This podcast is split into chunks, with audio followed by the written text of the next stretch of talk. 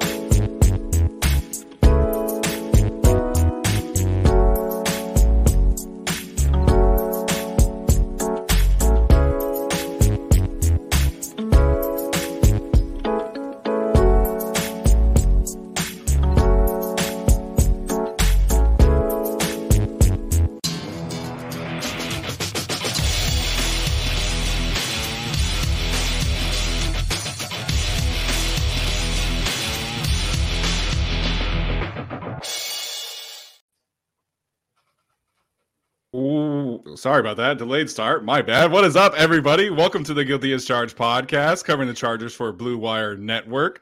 Coming to you live after the Chargers' victory over the Miami Dolphins and Emmanuel Acho's clown ass as well. So excited to dive into all this with my guys. Alex is out sick tonight, so Arjun is joining us again for 2 days in a row for just a little bit. Got to go do some PFF coverage as well, but Arjun, thanks for taking the time to join us tonight, man. How are you doing? It's vindication. That's the best word. Where, again, the whole lead up, Tua's a winner. Tua's overcome all of these obstacles. You know, there's no excuses, right, for Justin Herbert. He's going up against an injured Dolphins defense. The Chargers defense is more injured than, you know, the Dolphins defense. Like, Tua's going to put up a big game. Herbert, I think, had the best QB performance I've watched this year.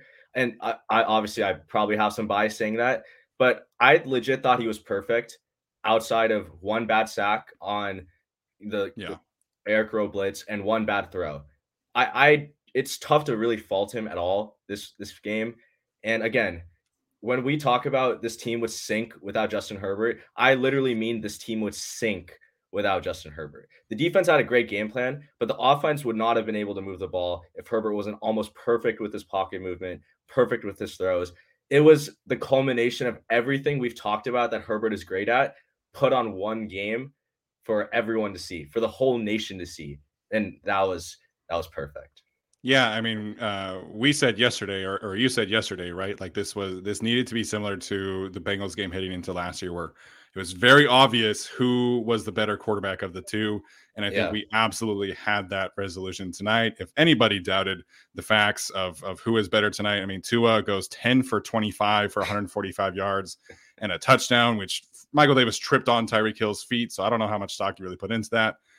Justin Herbert goes 39 for 51, 367 yards and the touchdown. So obviously we were left a little meat on the bone on offense. We'll certainly dive into that, but just an incredible, frankly, masterclass from Justin Herbert. And I thought that he was fantastic tonight. So Tyler is here as well, man. Tyler coming live from the family's living room, doing the show in the midst of a move. So appreciate you taking the time to join us as well tonight. How are you doing, man? I'm doing very well. The move's going very well. But yes, I'm over here in the dining room of my parents' house to you know, A, watch the game and then B, stream right afterwards. And I'll tell you what, man, I got plenty of extra boxes if Emmanuel Acho needs help moving or clearing out his desk. I got a couple of boxes and some tape if you need some help there. Now, I hate to say that, you know, we needed this and that we won, but I really feel like we needed this and that we won tonight because there was not a whole lot of logic going into this game of why the Chargers could pull this off, especially with all the injuries and the last-minute injuries. It's like, okay, defense isn't great as is. Offense has not been clicking. Defense loses Derwin James, Sebastian Joseph Day, Bryce Callahan. And it's like, you just kind of felt like you knew where this story was going, but plot twist, the Chargers came out both on defense and on offense and were, they did enough. And the defense certainly did more today, but Justin Herbert, man, like there's nothing about the play calls really that suggested that this was something that they were able to put together because of Joe Lombardi outside of a great wildcat call, which I didn't see coming. Yeah, I didn't expect the wildcat option or whatever to be run by Ekeler there, but that was great. But you could just see Herbert playing off script and doing different things, pressure in his face. I don't think the pressures from, you know, last week to this week were really all that different. It felt like almost as many pressures, although some of that was kind of by design on the rollouts. But like you said, nearly a perfect game, phenomenal game. One of my favorites I've seen him, and really just considering, I know he doesn't that on, so he's not on social media or not all that much. I know he doesn't really care, but considering all the narratives heading into this game, whether he cared or not, like he did kind of need this for his outlook in the NFL, and for him to put up the performance that he did and just show what it really looks like when you're a superior class of quarterback. It was outstanding, phenomenal. I know there's only one touchdown there, but he played far better than that. Yeah, absolutely. I kind of think somebody was like talking to him about, you know, all the narratives that were happening because I mean, we saw several instances of which, you know, he was just like so fired up, and we don't really see that. We've seen that from big plays, obviously, but you know, like even the Keenan Allen conversion where he pinned that shit right on Keenan Allen's chest. God. It was just a piss missile.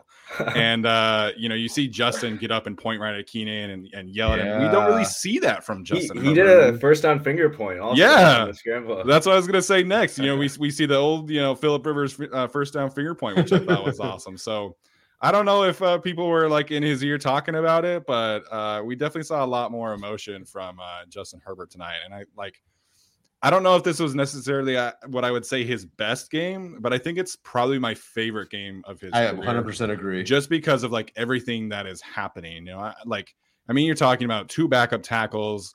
I mean, Christian Wilkins was destroying them, and it wasn't just Zion. Obviously, people were mentioning me and saying that it was Zion. You know, he was beating Corey Linsley on some plays. He was beating Foster Sarell at some plays too. I mean, Jaelan Phillips had like 3 sacks, and you know, just, you know, taking a beating as he has done and just standing in there, making consistent throws. We finally saw him kind of be able to uncork a deep pass to Mike Williams. So, yeah, I think we've seen better performances from Justin Herbert, but I think this is probably my favorite one of his career so far. Yeah, it's definitely on the Mount Rushmore. It's tough because he's got so many gosh darn great performances, but yeah. There were so many performances that he's had where he also wasn't able to cap it off with a win. Not even his fault. That's very true. This one just finishing out with the win just makes it very complete. And yeah, some social media stuff for us kind of makes it my favorite as well. Yeah. Yeah, I mean, you might be right, Steven. There might be better tape from Herbert. I personally think this was Herbert's best game just because he sustained high volume, threw for a ton of yards, and again, didn't make one mistake didn't make one turnover-worthy play, didn't have one ball where I was like, okay, maybe you should have had that back. I still think, despite all of that, he was still hampered by play calling. The amount of third down screens in this game was too much. At times, I can understand running a screen when everyone's playing off the line of scrimmage. They're running screens on 3rd and 2, on 4th and 2. It's just like, again, I think Herbert overcame a lot of that, and I still think the play calling could have been better. Obviously, it's tough to criticize anything after a loss, but yeah, I think it still felt like a conservative performance that Herbert just was elite in almost every aspect. Yeah, no, I think people will be okay with us criticizing Joe Lombardi tonight. I mean, I thought the screen call on like the 3rd and 20 in the red zone where Ekeler ended up taking it to the 1. Sure. I thought that was really smart. You know, Dolphins clearly playing for the sticks, you know, playing at the end of the end zone line. I thought that was a really smart screen call. But there, I mean, there were at least five times in the red zone where, you know, you're asking Justin Herbert to throw the ball behind the line of scrimmage. Mm-hmm. I mean, it just was so frustrating every time they got down there, you know, just the conservative nature of it. And really outside of the Mike Williams touchdown, that was the only throw at the end zone. And, you know, having that kind of approach with Justin Herbert just doesn't make any sense to me. I mean, of course, DeAndre Carter probably scores that touchdown if he doesn't slip, and you can make that argument. But on fourth down, you're throwing it behind the line of scrimmage. They kept on doing that all night. So I agree. You absolutely, you know, had some meat left on the bone from the play calling. Mm-hmm. And, you know, Justin Herbert overcoming that to the tune that he did. I mean, you're talking about 102 passer rating tonight from Justin Herbert. Just thought that he was incredible, you know, masterclass performance. And this is really the first time that we've seen him put together you know, a complete performance like that really all season. And, you know, I don't think it's any coincidence that this was the first game that the Chargers' main three receivers were finally all on the field together and started and finished the game. Yeah, you want some more throws to the end zone? Donald Parham is probably coming back next week, and I'm sure that's going to help one or two plays. If, you know, again, cross your fingers on that one. But almost had another one if the illegal snap did not exist. I'm still unsure. He had two guys were going to score. It was pick your poison on that one. I think Josh Palmer was the one wide open, and then someone else underneath. Couldn't tell you why that's illegal or not. We're getting a lot of people saying it's not your fault in the chat. Hey, I appreciate the engagement, but you know, let's keep it open for other people. I think, you know, again, part of the O-line or the red zone stuff is like, it didn't seem like Lombardi had any faith in his offensive line, hence the screen calls, hence the quick passes. I loved the play action stuff today. I thought the play action package was near where I kind of wanted it. I think a lot of it was still like a lot of like 5-yard outs on Herbert's back foot to the sideline. But that's also because Dolphins had a free rusher. But that's also why Keenan Allen was open. But it's like, it's kind of shown that this offensive line sucks. Obviously this is a tough matchup for them with Phillips and Chubb and Ingram. And I mean, Christian Wilkins after Herbert was the best player on that field, in my opinion. Like that guy was a straight animal today. But they're like, Foster Sarell is getting to Storm Norton levels where I just like, I don't know what he's good at. Yeah. Like at least Storm Norton at times could like move guys in the run. Like even Sarell can't do that. And Steven, you weren't there for the analytics episode, but when I was talking with Alex, the one thing I said is, the Chargers should not be running up the middle because that's where the Dolphins' run defense had the most success. I said running outside left or outside right was, you know, a better option. And they ran it up the middle three times on the first drive for like 2 yards or something. So, again, at times I didn't really get the game plan. I didn't like the screen games, but I thought the play-action game, moving Herbert in the pocket, it was those aspects were pretty good. Yeah, I mean, I think if you take this exact game plan and just copy-paste it, against the Raiders, you probably win that game too. Like, yeah. So, you know, Joe Lombardi deserves like a little bit of praise. I mean, he wasn't atrocious tonight. So good job. You know, you did the bare minimum tonight. So appreciate him, you know, allowing Justin Herbert to get out of the pocket and do some play action thing and things like that. And Herbert was lethal on play action tonight. And again, as Arjun has always pointed out, you don't have to be an effective run team to be an effective play action team, as we blatantly saw tonight. Although the Chargers did have some very crucial rushing plays on that very last drive, including the Wildcat package, like Tyler mentioned, and then obviously that 12-yard run from Austin Ekeler. So, again, offensive game plan definitely left a lot of meat on the bone, but it was definitely better than it was last week. All right, before we move on here, have a bunch of super chats. You guys are lightening up tonight, so appreciate that. First and foremost from Ross much earlier in the show, Miami Dolphins. What happened to the, I love that meme that goes around. I don't know who that guy is, but it's fantastic content. And, you know, shout out to Ross for the super chat. He's a TikTok guy. He's not a Utah guy. I think he's like an Ohio State guy, but Utah. I said TikTok. Oh, TikTok guy. Sorry. My bad. Yeah, no, he's like, I don't want to sound mean, but he's like kind of, you know, special. So so he gets a lot of. It's great content. It's great content. Yeah. Key Lewis as well says Bolt TF up. Absolutely. Again, huge win. We'll talk about the ramifications of all of that in a second here. Tyler's mom, shout out as always with the thanks, mom. Yeah, you can see it right there on the spot. Thanks, mom. I think we had one from your dad too later on. So okay. I don't know if you want to yell at him too. Thanks, Dad. Incredible content. Brandon Roy as well. He says, crazy we can go from all hope lost last week to all the way back after this. I love it. Get healthy, get clean, and clean things up in the red zone. Love having a social media quarterback. So again, there was some news from Tom Pelissero and Ian Rappaport that we can get to at some point from this, but please, it does sound like the Chargers are getting healthier. Tyler mentioned Donald Parham. Joey Bosa potentially coming back, pretty soon here, returning to practice this week.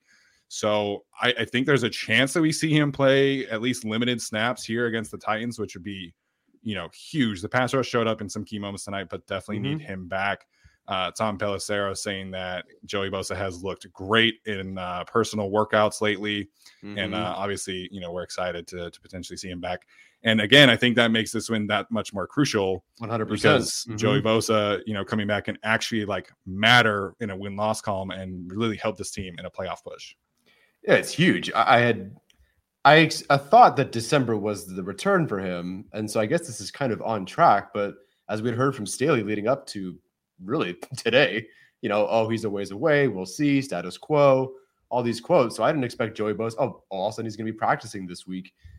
I mean, that's enormous. And the secondary has really figured it out over the last few weeks. I mean, we'll talk about them as a stud or whatever. But holy crap, the secondary is playing so well. In theory, they're getting Derwin back, as well. If Joey Bosa is back, I mean, I really thought after hearing that news that we would go the direct Chargers route. The next obvious thing was the Chargers would lose this game, and then we just get these players back, and it wouldn't mean anything. But They won, and so it just means so much, like you said. And potentially at the end of that report too, Rashawn Slater is actually potentially going to come back before the season ends. Not even just, some late game in the postseason. So, hey, all good things today so far. I'm sorry. What's with the Nacho Fault comments today? I'm confused. I guess the director sent some fans over just to, throw some comments in the chat. I appreciate all the support. Cool. Yeah. Fantastic. We've got a ton of people in the chat tonight, so appreciate it. Yes. I'm assuming that was a reference he made. So. Shout out to the director. Arjun, what were you saying? No, I want to give a ton of credit to Brandon Staley because, again, the reason I was so low on the Chargers heading into this game, even with all the offensive guys back, was Staley didn't have this. It didn't seem like he had a thing to change the scheme week over week. It was there was no adjustments. It was either you execute or you don't. But I was really impressed because it seemed like he copied the 49ers scheme from last week, press coverage, drop your linebackers super far back, make them take the underneath stuff because they beat teams on these 10-yard digs, these 10-yard ins. He adjusted his scheme while still keeping a lot of the fundamentals intact, and it worked. That is the sign that, he's a good head coach or he's a good defensive coach. I think, I think there's still some room for improvement. He was still a little bit aggressive going for it on fourth down multiple times in goal-to-go situations. But the defensive game plan was the best I've seen, not only this year, but in Staley's career, head coaching career. Props to him for that. Michael Davis, great game. I don't really know if any defensive player had that bad of a game. And Breiden Fehoko, I thought, was awesome in both the run game and in the pass rush. Yeah. I guess do you happen to have the stats for any of these trench players yet, by chance? I can send it to you. I gotta hop off to PFF right now. Man, leave it a second. That's okay. We'll catch each other on Twitter the rest of the week, guys. So if you ever need anything, just hit me up. But yeah, we got all the receipts coming later. Yeah, absolutely. Have a good one, Arjun. Appreciate it. See you. All right. So kind of building off of his point, and we can certainly get to some of the other super chats here, but. You want to talk about somebody's best performance, man. I thought Brandon Staley and his coaching staff, by far, this was their best performance on defense that we've seen in the last year and a half or so from the Chargers. I mean, again, the four of us gave them no chance to winning this game. I mean, especially when you don't have Derwin James in this game, you don't have Sebastian Joseph Day, Bryce Callahan, and the Chargers come out and for the most part largely erase this Miami Dolphins passing attack. Again, you had the one broken play on the fumble, which was insane. Michael Davis trips on Tyreek Hill's feet. Outside of that, man, outside of those two big plays, the Chargers defense was completely nails tonight, and they deserve a ton of credit. Again, you know, just the way that they were able to come through and really pounce on this Miami Dolphins defense, I thought was fantastic. Very reminiscent of the Steelers game last year. Obviously, the Steelers were nowhere near close to, you know, what the Miami Dolphins have done, but just being undermanned and executing at this high of level. I mean, even Kenneth Murray had some fantastic plays in coverage tonight. Obviously, wish we would have been able to come down with that one interception, but I mean, everybody was flying around and making, you know, high level plays, and there wasn't really a ton of like explosive plays from the Chargers defense. Like, it wasn't like they just had you know, two turnovers or, you know, just some weird, you know, missed field goal or something like that. Like, play in and play out. I think this was the best defensive performance we've seen from the Chargers since Brandon Staley has been hired. Yeah, if you look at the total team stats for the Dolphins, if you take that 60-yard touchdown away, which, you know, that happens in some games sometimes, but they had 159 yards. Yeah, if you take that touchdown away, and 40 of those yards came on that final drive where the Chargers were just giving them anything over the middle to run out the clock. I mean, they, like you said, it wasn't just a great half, you know, a great even three quarters. Like, they played legitimately great defense and suffocated this Miami offense that was very good. You know, this is a top 5 offense, or at least top 10 offense. Maybe there's some, you know, banged up injuries here and there, but this is a very, very good offense. And the Chargers, I believe, have not beaten a winning team or a team with a winning record all year. And for them to do it shorthanded, like, who would have thought? No Derwin James, no Bryce Callahan, hold the Dolphins to really 3 points. I know it won't actually be that for this defense, but I can't think of a better defensive performance from Brandon Staley's defense his entire tenure. And, you know, maybe it's a one-off thing. Maybe it's just a really good game plan that you kind of, you know, mimicked from another team. Maybe it's because you were facing Tua on a very off night. But, I mean, listen, the Chargers, they couldn't get past 23 points today, which wasn't great on offense. It was enough, obviously, but it was enough. Like, your defense did more than enough. Unfortunately, they were so unlucky, but they did enough tonight, and Justin Herbert was allowed to be great, and he didn't have to do too much, I never thought, and it just really showed a really balanced win for this team. It was, man, like, this defense came to play, and I've been very critical of Brandon Staley, and I have to, you know, sandwiching, you know, he was my stud of the game, you know, against the 49ers. Then there were some really bad performances, but he's got to be, you know, a stud today, or at least we have to give him a lot of praise today, because that was an exceptional performance. And his defensive tackles are having fun on social media right now. I'll say that much. Hell yeah, they are. Sebastian Joseph Day, Breiden Fehoko, calling a whole lot of people out, and I'm here for it. Oh, yeah. You know, Phoenix Flame also pointed out, you know, this is really like the true first time where we've seen like a signature Brandon Staley defensive moment that was consistent all the way throughout. Because, I mean, you go up against the 49ers in that situation, and you lose a lot of injuries within that game, but you still had some, you know, meat on that bone, and it wasn't super consistent from play one to play to the end of the game. Tonight was that case. Like, up until the very end of this game, the Chargers defense was out there. They were battling their asses off. They were executing at a high level. Michael Davis, Asante Samuel Jr., Jossier Taylor were constantly in the right position to make plays on the football. And Alohi Gilman and Austin Adler played very well in spot duty as well. I mean, this is two players that I've been very critical of. I thought Alohi Gilman had some fantastic plays.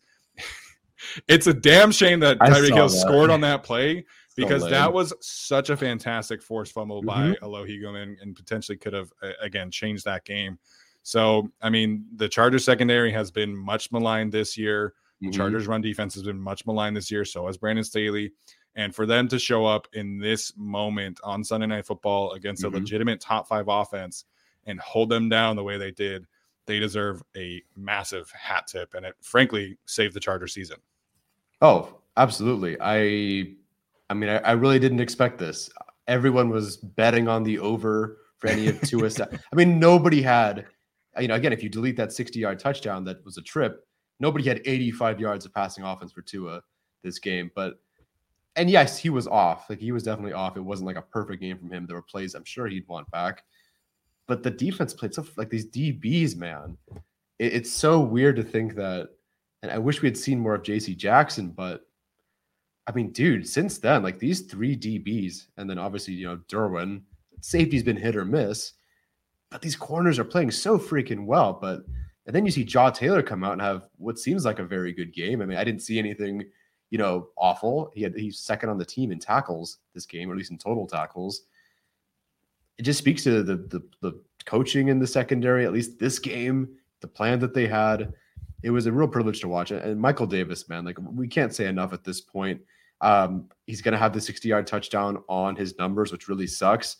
Yeah. But the dude's only allowing 20 yards, 30 yards max per game since he really took over as a starter. He's legitimately playing good football. And Asante Samuel Jr. and Michael Davis, like, are either of them corner ones right now? No, but they're both really good corner twos for you.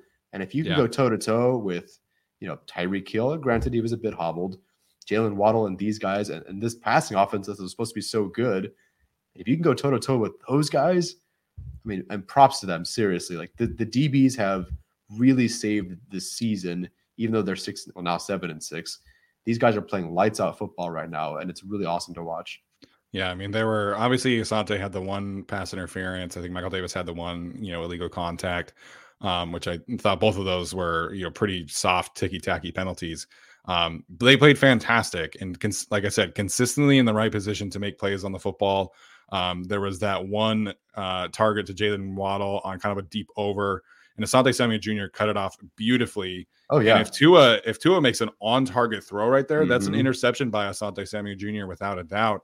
And you know, again, there were some other plays where Tua was just consistently off in terms of allowing his receivers to be in a position to track the ball. But, you know, credit to the Chargers for being in consistent position. You know, Michael Davis had 2 or 3 great times where he would, you know, use the sideline as that extra defender, exactly, essentially forcing, you know, the Dolphins receiver out of bounds. I thought those two played fantastic tonight, and, you know, definitely deserve it. A lot of credit tonight. And Morgan Fox, dude, that third quarter sack that he had, huge. I think really was a momentum swinging point for the Chargers, because that took the Dolphins out of field goal range.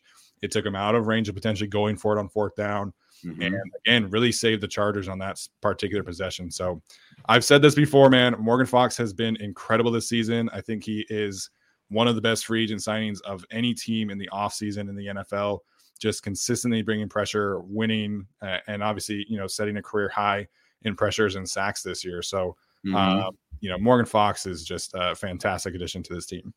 He's been awesome. He's been so good, especially with all these injuries. We just talked about him, but we keep talking about him again. Like, that sack, like you said, for whatever reason, like, his straight line pass rush, he just gets to the quarterback. There doesn't seem to be like these missed opportunities for him. Like, if he gets there, he's going to get there, and he's going to get the quarterback. And it was huge for this team today. He's been awesome. Like you said, has to be one of the best free agent signings of the offseason, except his competition is the other guy, Bryce Callahan, who didn't play, but is another guy who's been one of the best free agent signings. And these were 2 signings that happened after the draft. I mean, geez, you see Telesco finally kind of break character a bit. And granted, it was a Brandon Staley signing. They go get some guys after the draft because they knew they have some needs. And poof, you know, what would the season be like if they had been complacent and not gotten Morgan Fox, not went out of their way to get Bryce Callahan, or even Kyle Van Noy, who tonight had a very good game himself. Yeah. The Chargers would have lost the game tonight if Telesco didn't, or again, Brandon Staley, didn't go out and make those moves. Wish they'd done the same thing at right tackle, because we, you know, might be a bit better on offense right now. But still, like, that Morgan Fox stepping up in huge, huge ways. Arjun said Breiden Fehoko as well. I think he had a pressure this game. I think he's got 2 pressures on the season now. Let's go. You know, cranking up those pressures. What was his tweet tonight? It was like, "Give me your Acho, come down to the stage." He said he tweeted out Acho and was like, "Come up to the stage." Just, you knew he had that saved in the drafts and had it ready to go for the second he got to the locker room. I don't think he's ever sprinted in his life, but I think he sprinted to the locker room and just hit send on that one. He was ready. My goodness. Oh man, I hope guys like Keenan and Derwin and the guys that are like actually active on social media just kind of go off tonight. It'd be fantastic. Yeah, I mean the Chargers already posted like a clown show video or whatever. Yeah, yeah. You knew the Chargers social media was gonna go off tonight. Oof. That Peaky Blinders clip that they posted this morning. I know the Chargers obviously haven't been like a great franchise, but the social media team continues to get dubs on a weekly basis. Mm-hmm. Absolutely. Arjun sent in some pressure stats in the chat if you want to talk about those, or I can just read it off, up to you. How long ago did he send them? I keep scrolling and I don't see him. Oh, in our DMs. Oh, in our chat. DMs. Mm-hmm. Okay. Yeah, you want to read them off? Sure. So in terms of the Chargers pass rushers, I don't think he's including linebackers here. Khalil Mack 4, Morgan Fox 3, Rumpf, Kyle Van Noy each had 2. And then I don't see one for Fehoko. I don't see one for like Tranquil, who definitely had a pressure. So I think that's just not linebackers. And then in terms of pass or pressures pass given protection. Up, yeah, Sarell had 7. Whew. Sawyer had 4, Feiler 3, Zion 2. Linsley isn't listed, so I'm guessing Linsley had 0. I know he was beat by Wilkins, but I think that was a run play. Yeah, it was a run play. Yeah. Yeah. So nothing for Linsley, 2 for Zion, 3 Feiler, 4 Sawyer, 7 for Sarell, and it certainly felt like that.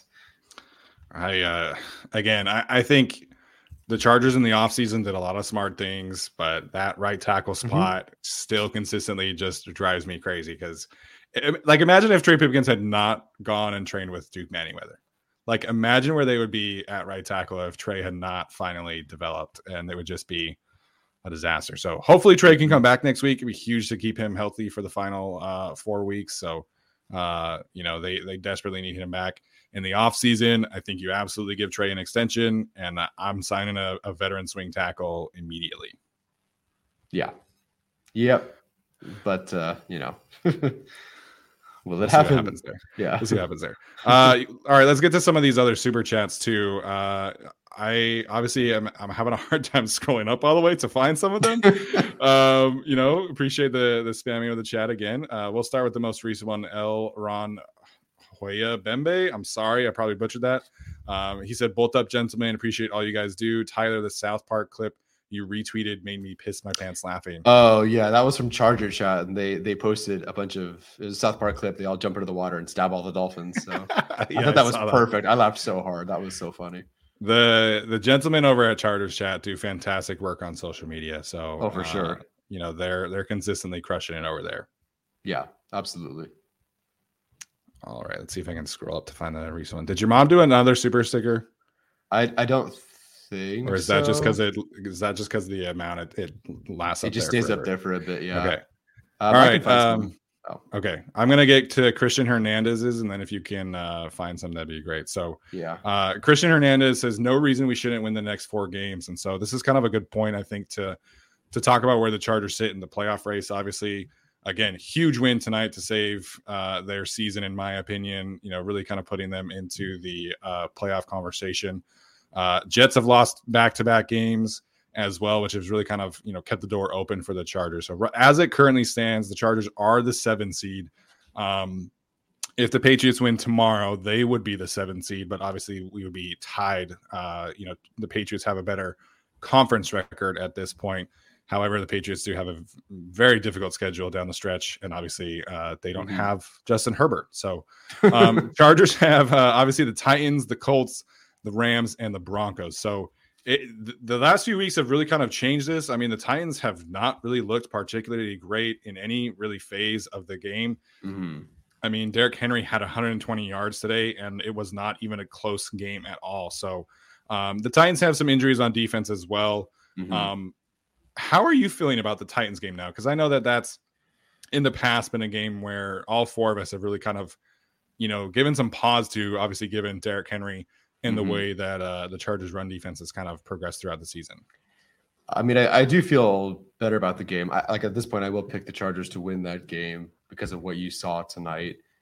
Even if it was a close one, but they lost, I would probably still pick the Chargers to win. I do worry about the Titans because they kind of are a bad-ish team that suddenly gets coached to being the 1 seed some years. It's crazy, but I just don't see them being super complete right now and doing enough. Not that the Chargers are super complete either, but it seems like you're building on this performance and you're getting a lot of guys back.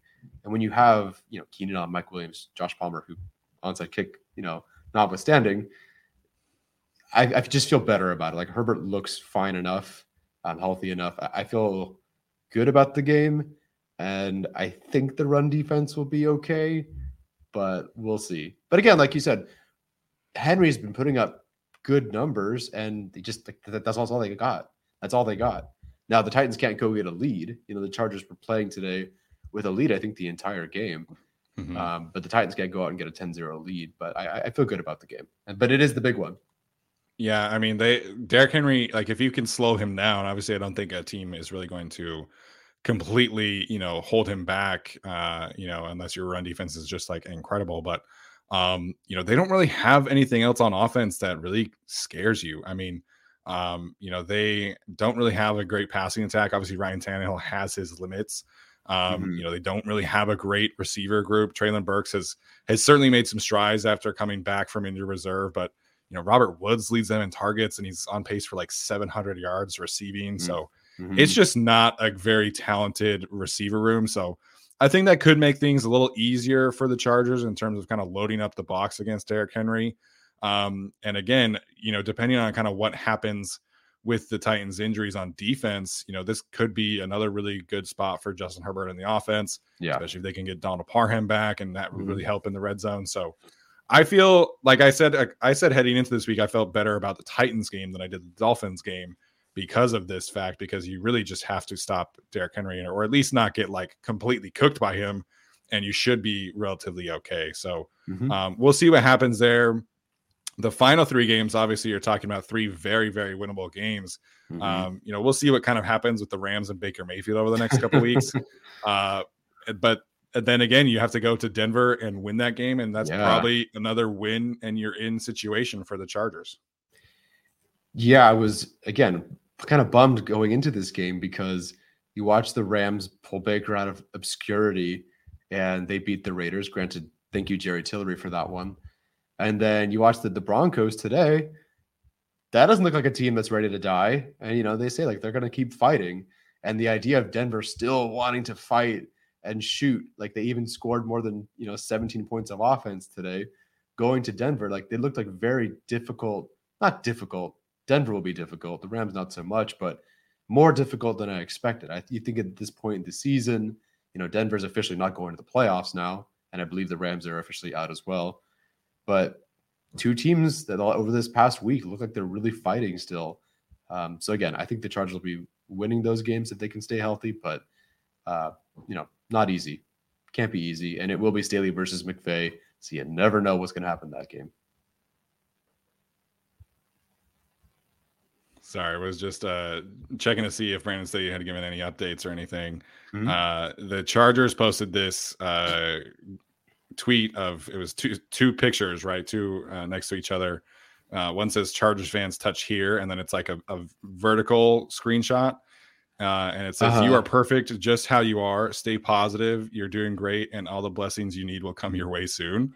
The second picture is Dolphins fans touch here, and then it's Justin Herbert holding up an L. That's amazing. Oh my gosh. They're firing off tweets, man. They have, like, I'm sure over the next, every half an hour, they're going to have a tweet. They've been firing these on. Absolutely. All right. Did you have any other super chats you wanted to get to? Oh, yeah. There's a few. Just want to make sure I acknowledge these. You know, the director sent us, it's not Joe's fault.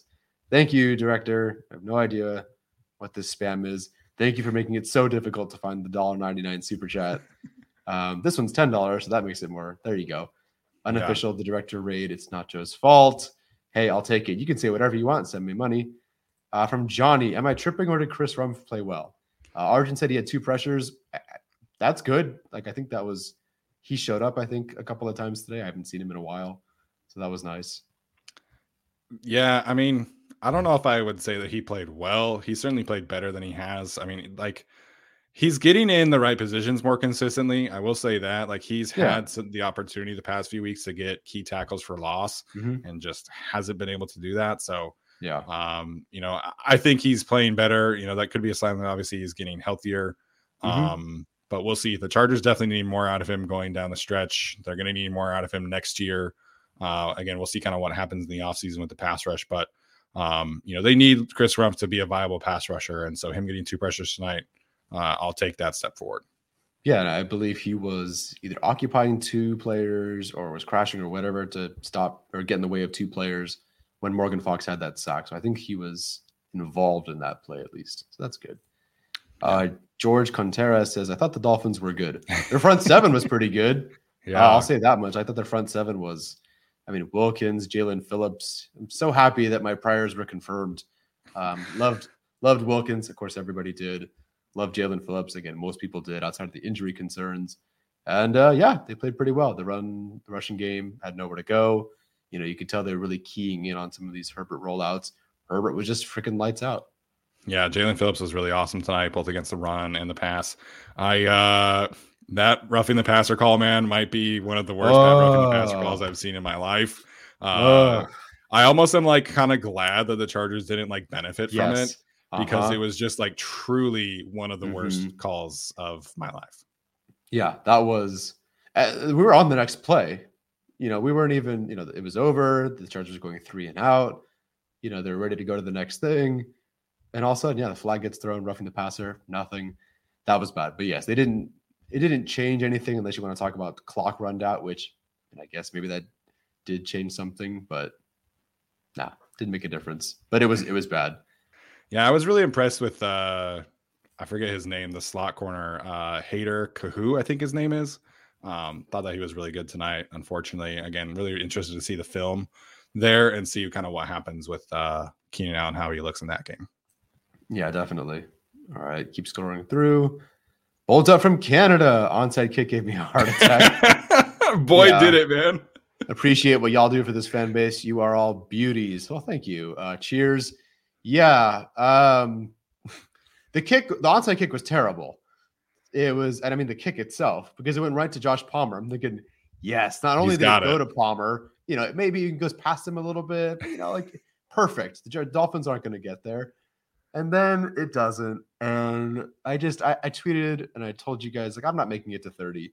This team is not going to allow me to live into my 30s because. You know, I'm looking at my dad and he's like, oh, you know, you guys are going to win. Yay.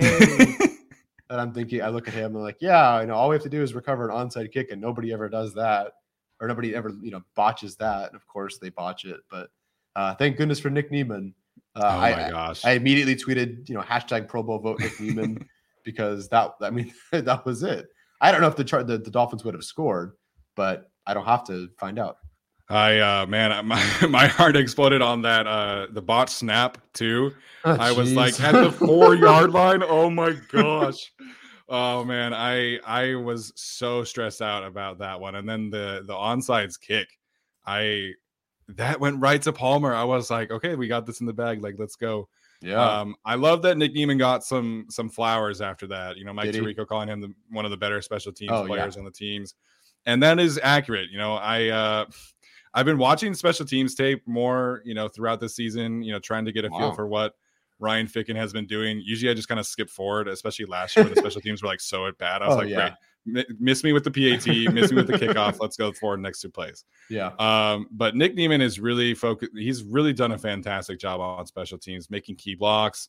Obviously, he's kind of the personal protector on the punt team. Mm-hmm. You know, he's been a fantastic special teams player. And, you know, if he keeps this up, you know, 6th round pick, getting one of the best special teams players in the league, I think is absolutely worth it. So the Chargers have consistently preached like, hey, day 3 picks, you got to play special teams. Nick Niemann is kind of proving that. Jossier Taylor has had some great moments on special teams too. Obviously he started tonight and played well, but I was glad that Nick Niemann got some flowers tonight because he deserves it. Yeah, absolutely. And you don't get a lot of opportunities to do that. I think as a core special teams player, and even when they switch to linebackers, they don't even really want him out there. He's just purely a special teams player for them. And he's had some plays this year for sure. And you know, for him to, you know, it's nice to see Ficken.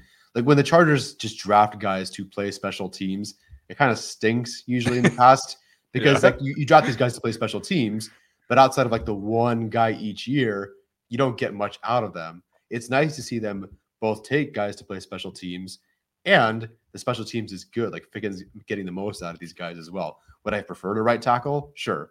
But I appreciate that at least if you're drafting guys to play special teams, at least it's good special teams. Yeah, it's not like Nick DeZumnar, who's kind of just awful at special teams. There was a time I wanted him back, though, because good Lord. Sean Parmenter, Nick in more than flowers tonight. Am I right? Sure, yeah. I mean, I'll send him my address and whatever, dude. That's what it takes to win.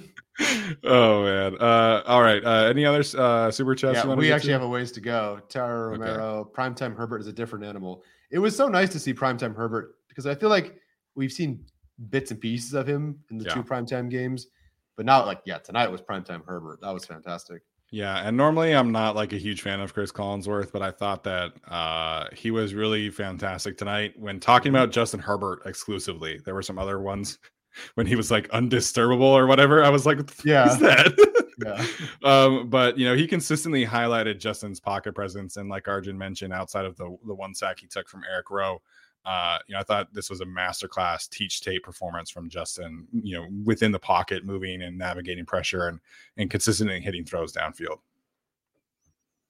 So just a quick update. Brandon Staley does say that Donald Parham will return next week. Let's go. I know.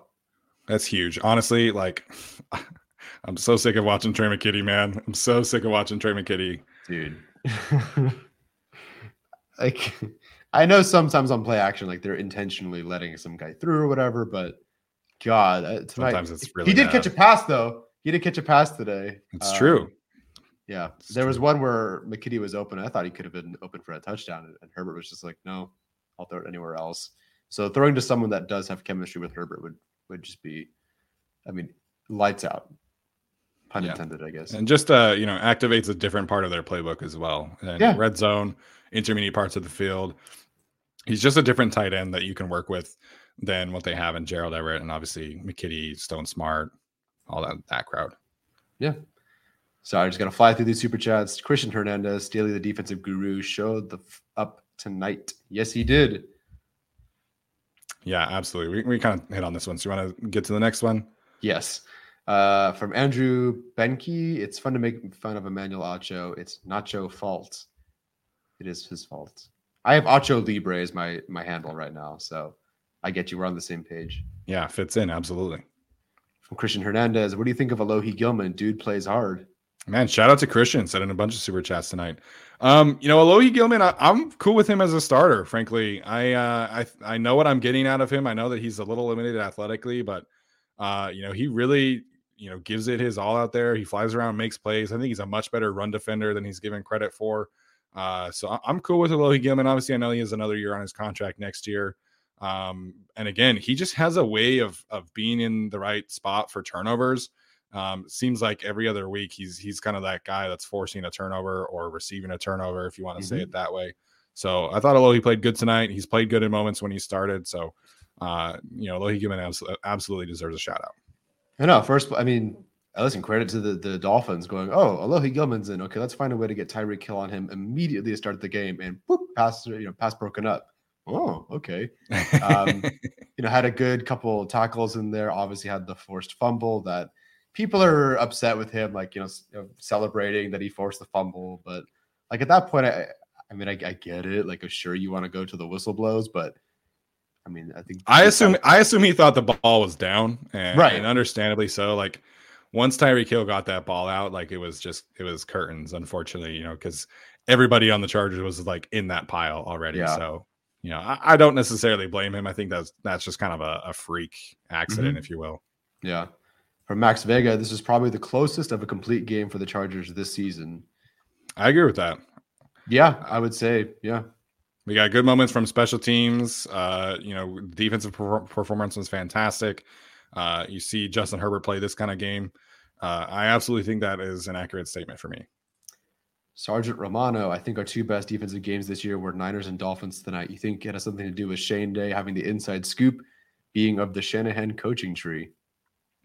I think that could certainly play a role, but I mean, Staley also spent a year with Sean McVay, who's kind of one of the key architects of the Shanahan coaching tree. So I would say that's more than having Shane Day there. So, you know, again, Brandon Staley, you know, him taking what the 49ers did to the Dolphins and kind of replicating it, you know, was not something I was really expecting to see, because obviously the Chargers don't have Fred Warner, the Chargers don't have Nick Bosa, but he was able to really kind of, you know, apply what he was able to do, press man coverage, drop the linebackers deep, and his game plan tonight was excellent. His best game plan of the season, in my opinion. Mm-hmm. Okay, hold on. I gotta bring this up if my internet will let me. Can you still hear me? Am I frozen? Yeah, I gotcha. Okay, hold on. My computer froze, but you can all still hear me. That's fantastic. Well, I'm still here. Are you trying to share something? Yeah, I was going to try to share my screen on Twitter. Emmanuel Acho, there's a picture of him holding social media analyst photo that someone, a fan made in the stands.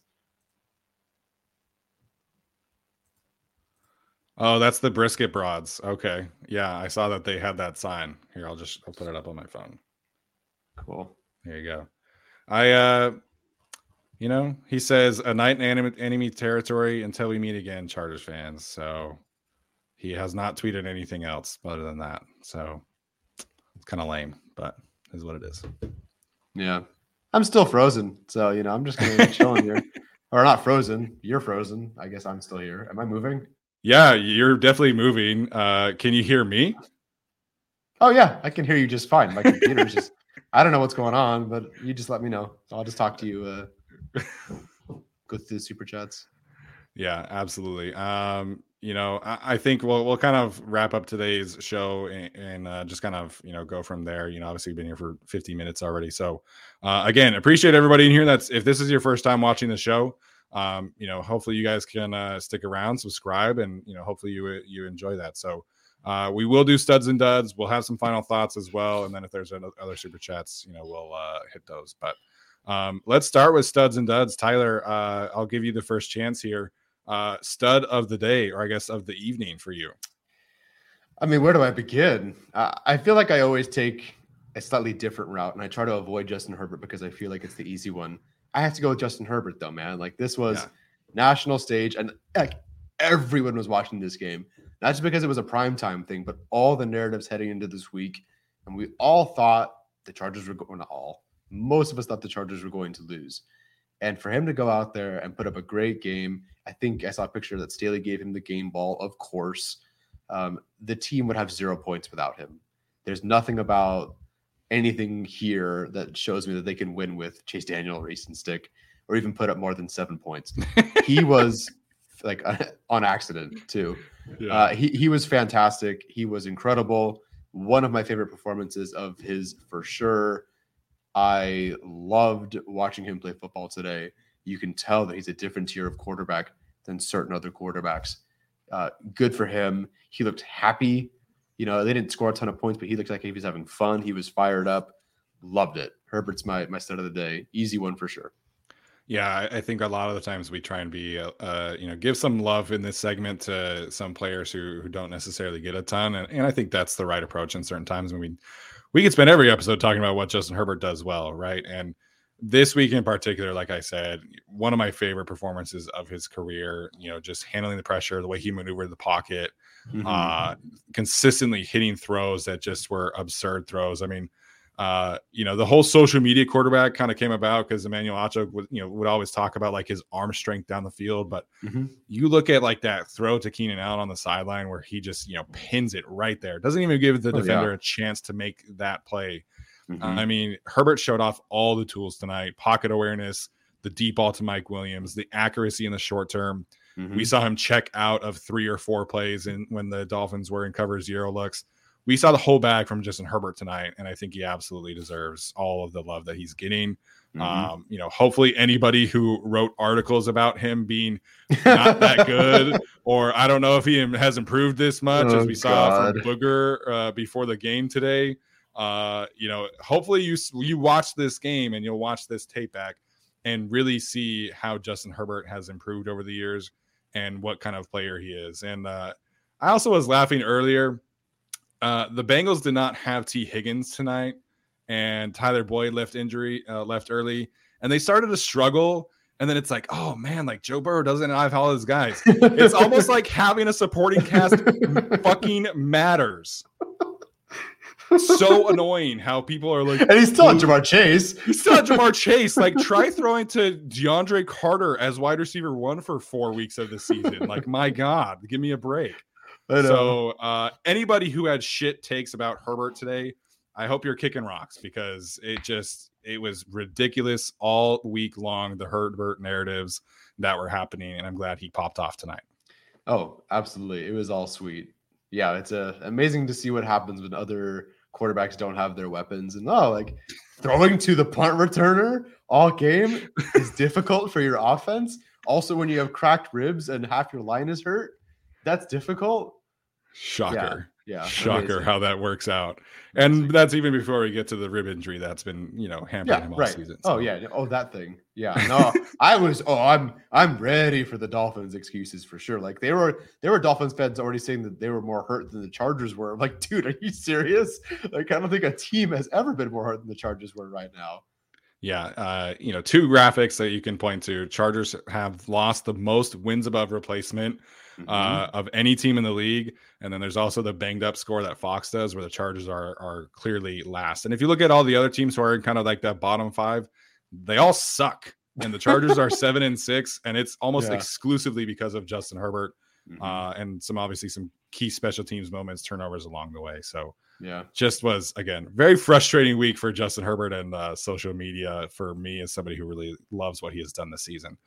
All right, my stud of the day, I could go in a few different directions. I feel like I've given a good amount of love to Michael Davis. I think you could certainly make an argument for him. I think you could certainly make an argument for Brandon Staley for stud of the day. We haven't talked a ton about Mike Williams tonight, and so I'm going to go Mike Williams for my stud of the night. That jump ball that he had on the sideline was just crazy. I mean, being able to kind of work over Xavier Howard. And Xavier Howard's a good corner. I know he's having a down season for his standards. But Mike Williams consistently showed up in key moments. I mean, the way that they used him was, I thought, much more indicative of the way that you should use Mike Williams. You're talking about slants, deep overs, deep posts. We saw the return of the play action boot throwback to the other side to Mike Williams, which when we were watching that, Brooke goes, I fucking love that play, let's go. So it was fun. And Mike Williams, obviously he had the touchdown as well. So you see the offense be different when Mike Williams is out there. And obviously we saw Keenan Allen come back and help things get going, but when Mike Williams is out there, I think there's just another gear that Herbert can take this offense to, even with subpar play calling. And he just really trusts Mike Williams. And that's something that we've seen consistently over the 2 years kind of grow. So I do want to give Mike Williams some love here. So I'll give him my stud of the day. Yeah, I mean, there's, other than maybe Donald Parham, there's literally nobody else on the team that would make the touchdown catch. Like, Josh Palmer is not tall enough and cannot jump as high and does not make those catches. Obviously DeAndre Carter, Michael Bandy's not making that catch in the back of the end zone. You can only throw that to one wide receiver on this team. Yeah. And you can probably only throw, that play action shot that they have, the deep over. You can only really do that with Mike Williams. And, if it's only 3 plays a game that he can help out the team, he did more than that tonight, but it's 3 plays that they just didn't have. Like you said, there's another gear. There's just special plays. Josh Palmer has been a good receiver for the team, but he doesn't always have those special plays that he can't do what Mike Williams can do. And frankly, nobody can. He's just been phenomenal with these contested catches so far. Yeah. Love what Mike Williams did. I don't know how many studs we're doing today. I do want to get to Keenan Allen as well. Not because he, we saw him, beat people off the line and have a great game, but on that final drive, he had 4 catches, 3 of them for first downs. At the end of the day, that's where Herbert was looking. And Keenan Allen got them, 3 first downs, had 4 catches on that final drive that only resulted in a field goal, but they took 8.5 minutes off the clock because Keenan was just in sync in some way with Justin Herbert, and it was enough to help them win that game. So I think both of them combined had about 200 yards together. I mean, that's what we've been missing. Yeah, 100%. I mean, that drive at the end, it was so close to being very clearly the best drive of the Chargers offensive season. Yeah. And obviously Keenan really spurned a lot of that. So Mike Williams ended up 6 catches, 116 yards, 1 touchdown on 6 targets. So he caught all of his targets, which is fantastic. Keenan Allen, 12 catches, 92 yards on 14 targets. So Great performances from those two. Austin Ekeler also had 59 yards receiving on 8 catches. Josh Palmer, 4 catches, 53 yards. So, you know, the Chargers are definitely missing a speed threat, and obviously Jalen Guyton is not on the team. But this is what you get when you have these key players all out there at the same time. So I thought you really saw the Chargers passing attack come alive tonight, and still left some meat on the bone, like we've talked about with the play calling. Absolutely. So dud of the day. I mean, I don't necessarily have a big one. I don't know if I really want to like dunk on Foster Sarell at this point. I feel bad for the guy. Now you come around to where I was. Yeah. I feel bad for the guy. Like he's an undrafted free agent out here, like, you know, in a situation where the team just like does not believe in Storm Norton or anybody else. So yeah, I guess if you're talking about players, like that's your dud of the day, but I don't know if I really want to like actually anoint him that. Yeah, I mean, it's not fair. And he certainly, you know, who do you get to face? Okay, Nick Bosa, Christian Wilkins, Jaelan Phillips. My God. Like, there hasn't really been like a cakewalk, you know, opportunity for him. So, no, not really. I would say Matt Feiler. He got killed on the screen. Oh, on the screenplay. Jerome Baker lit him up, man. Yeah, that was rough. Sorry. Yeah. Yeah, 2 penalties, I believe. One was the false start. One was the block in the back. One forced a 3rd and 10. One, you know, took them out of, you know, the sink of their drive. Feiler hasn't been great, and we can definitely see. If we're keeping Michael Davis, we know where the cut's going to go. Yeah, and I think that's the right decision. I mean, you're the cliff for offensive linemen really hits once you're past 30, and we've seen some very unique offensive tackles like Andrew Whitworth and Trent Williams kind of, you know, make that not a thing, but. Matt Feiler has taken a pretty big step back this year. So yeah, I think that absolutely is a fair dud. I think you can make an argument here again for Joe Lombardi that we've talked about, just consistently, you know, making these very poor red zone calls. Like I think it's just, it's really frustrating to watch them do one target to the end zone. And it was because Justin Herbert went off script. So you know, Joe Lombardi, it was not as bad as last week. I think certain people could probably, you know, twist that into him being, you know, better this week. I still think he's just, it's frustrating to watch. Like I'm going to go back and watch this film on Tuesday night probably, and just be really frustrated at the missed opportunities that they left out there from the screens and from the swing passes and the, you know, consistently calling plays after or behind the line of scrimmage. So, I'm going to say Joe Lombardi, dud of the day. Although, as Chris points out, that Wildcat play was fantastic. Definitely do more of that. I did. I'm not expecting that at all. When do you pull guys aside from practice? They're like, okay, Herbert, you're going to receiver. Eckler's running the Wildcat. And I think he had the option to like either pitch it to Kelly. No, it was like a zone read, essentially. You know, he could either have handed it off to Kelly, or, you know, Ekeler could take it. I'm glad Ekeler took it because he got like 12 yards on it. So, yeah, it was fantastic play call in that very unique situation. But, and one more stud. It would really just be the 4th down calls. 2 ones that I absolutely agreed with. Wait, didn't they get? I thought they went for it and got 2. Didn't they get 2? They went for it on the first drive and missed. And then they went for it on 4th down and scored the touchdown. Okay. Ekeler scored the touchdown. And then was there a 3rd? I thought they made 2 tonight, but I guess not. It must have been like a critical 3rd down or something. Never mind. But anyway, the point is, it just feels like them going for it on 4th down really kind of sparks his team just a bit. And yeah, I mean, it paid off. Chargers won by 6. Yeah, they are 1 for 2. So another key stat before we kind of jump out of here. Dolphins were 3 for 11 on 3rd down, which has been a huge problem for the Chargers. So their defense really stepped up big in that moment. And the Chargers were 9 for 18. So they really had some very key 3rd down conversions. You mentioned a couple to Keenan Allen. 9 for 18 on 3rd downs, man. That can win you a lot of games. So definitely deserve a lot of love for the way that both sides of the ball executed on 3rd downs. Yeah. That has to be the best of the season for the defense there. 3rd for 11. And I kept waiting for the bad thing to happen, the bad 3rd down thing to happen. Really didn't. I know. I at halftime, after the Chargers went 3-0, I was like, oh, great, here we go. Like, this is going to be one of those games. But the Chargers defense, man, they just kept on coming back at the Dolphins. And they did. If the defense can play like this and get Joey Bosa back in the next few weeks, like, I think we can really start to see the vision of Brandon Staley's defense come together and, you know, really get after them in the pass rush again. If Joey Bosa can come back, the effort and the execution tonight, like, there were no real execution errors. There weren't. Like, this was really the first time where there wasn't like a miscommunication or a blown coverage or, you know, somebody didn't fill the right way in a run stop. Like, I thought that they were very clean in their operation, really for the first time since Joey Bosa got injured in week 3. Yeah. So again, Brandon Staley, Ronaldo Hill, the whole defensive staff, all of the players on defense deserve so much credit for this, because if this had been, you know, last week's effort for defense or the week before that, I think the Chargers do end up losing this game in a close one. So I think the Chargers defense deserves so much credit tonight. Yeah, they do. And you could just go down the list of players on defense who showed up. And I really haven't been able to do that in a while. Even in games where they, you know, defense is okay, you know, or they win, I haven't been able to go through and say, oh, okay, Ja Taylor, Asante Samuel Jr., Alohi Gilman, Kyle Van Noy, Michael Davis, Breiden Fehoko, Morgan Fox. Like, so many guys stepped up today. And it really did feel, like you said, just a really complete performance from this defense.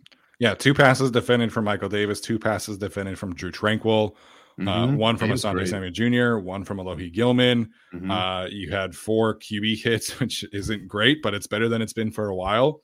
Yeah. 2 QB sacks as well. You know, you forced Tua to really escape from the pocket, which he's not super great at, not super comfortable in that situation. So again, defense played well. You can make a big argument for Ja Taylor being, you know, one of the studs of the game as well in his first career start. As Brian points out in the chat, fantastic in run defense tonight. So I was excited to see him. He certainly had a couple rookie moments. I think there was a miscommunication against Trent Sherfield on an over, but I thought Ja Taylor was really solid tonight for them. Yeah, and that's huge. I'm not in the territory of, okay, we can move to Ja Taylor to the starting slot position and go ahead and move on from Bryce Callahan. I'm definitely not there yet. As long as Callahan is fine and healthy, I'm bringing him back. But you feel really good with him just kind of waiting in the wings. Like, maybe he's not ready just yet, but he got his, you know, feet wet a bit. You see good things from him at practice, you know, during the offseason. You see great things from him on the field.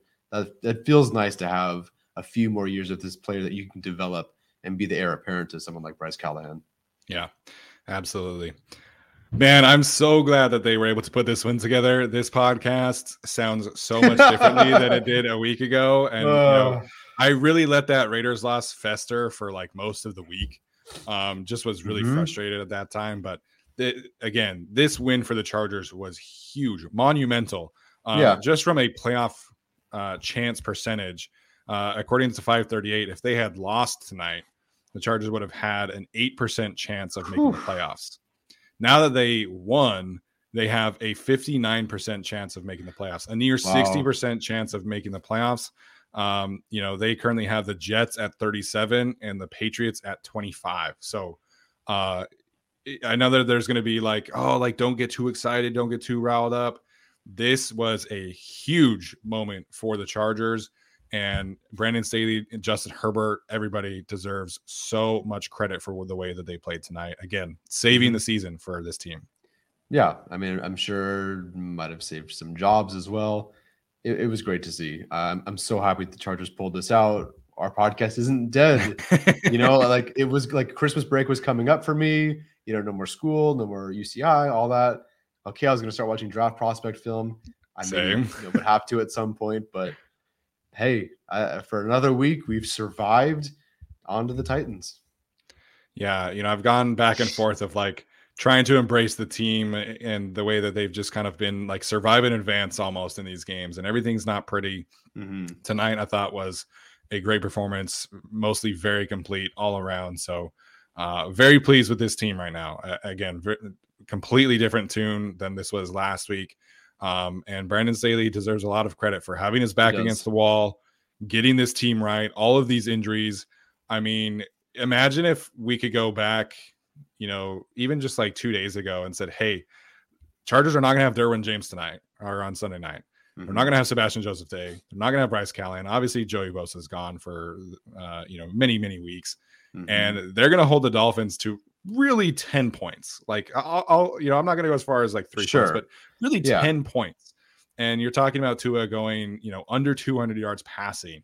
Like, it's just a remarkable performance tonight. And again, hopefully this is a performance that can really, give the Chargers some momentum to close out the season, because it's just been such a frustrating season. But if they can really kick it on over those last 4 weeks, it's going to be fun to watch, hopefully. So again, have to build on this. Mm-hmm. This is not just a game where you're like, okay, like we're good.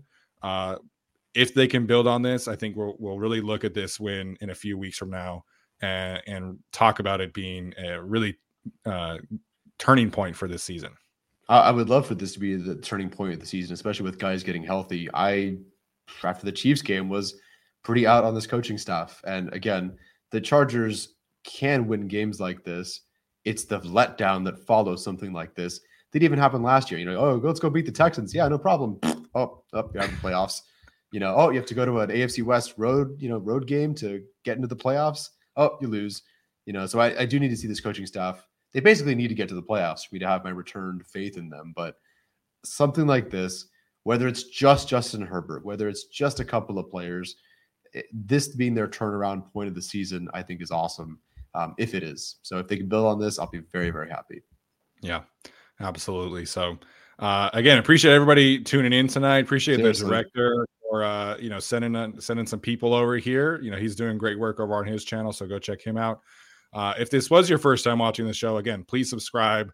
Hopefully you continue to stick around here. So the chat was popping tonight. We had more people on in the live stream than we've had in many weeks. So appreciate everybody for sticking around this time. Mm-hmm. Yeah, no, seriously, the support and you guys, I just love everyone's winning is so much more fun. Come on. It's so much more fun. It's so much more fun to win, dude. It's great for my wallet, but also great just to have like positive things to talk about. I don't want to see this team lose again. Like if I wasn't moving, I would have been there tonight, which of course I missed that game. But I want this team to win, and everyone in the chat's so happy. Like, this is what I want. This is what I wanted the season to be. If it keeps going, awesome. I'm here for the inevitable loss that I feel like is coming somewhere that's built into the season still. But for right now, I'm feeling good. Yeah, like Arjun said to start, vindication, I think, for the entire fan base. Again, after the week that the media had, trying to victory lap on Justin Herbert. Seeing him and, getting this win was fantastic. So, again, that's going to do it for us today, guys. If you are listening to the audio version of this, please leave a rating or review. We do really appreciate that support as well. So that's going to do it. We'll see you next time. This is the story of the one. As head of maintenance at a concert hall, he knows the show must always go on. That's why he works behind the scenes, ensuring every light is working, the HVAC is humming, and his facility shines. With Grainger's supplies and solutions for every challenge he faces, plus 24/7 customer support, his venue never misses a beat. Call QuickGrainger.com or just stop by. Grainger, for the ones who get it done.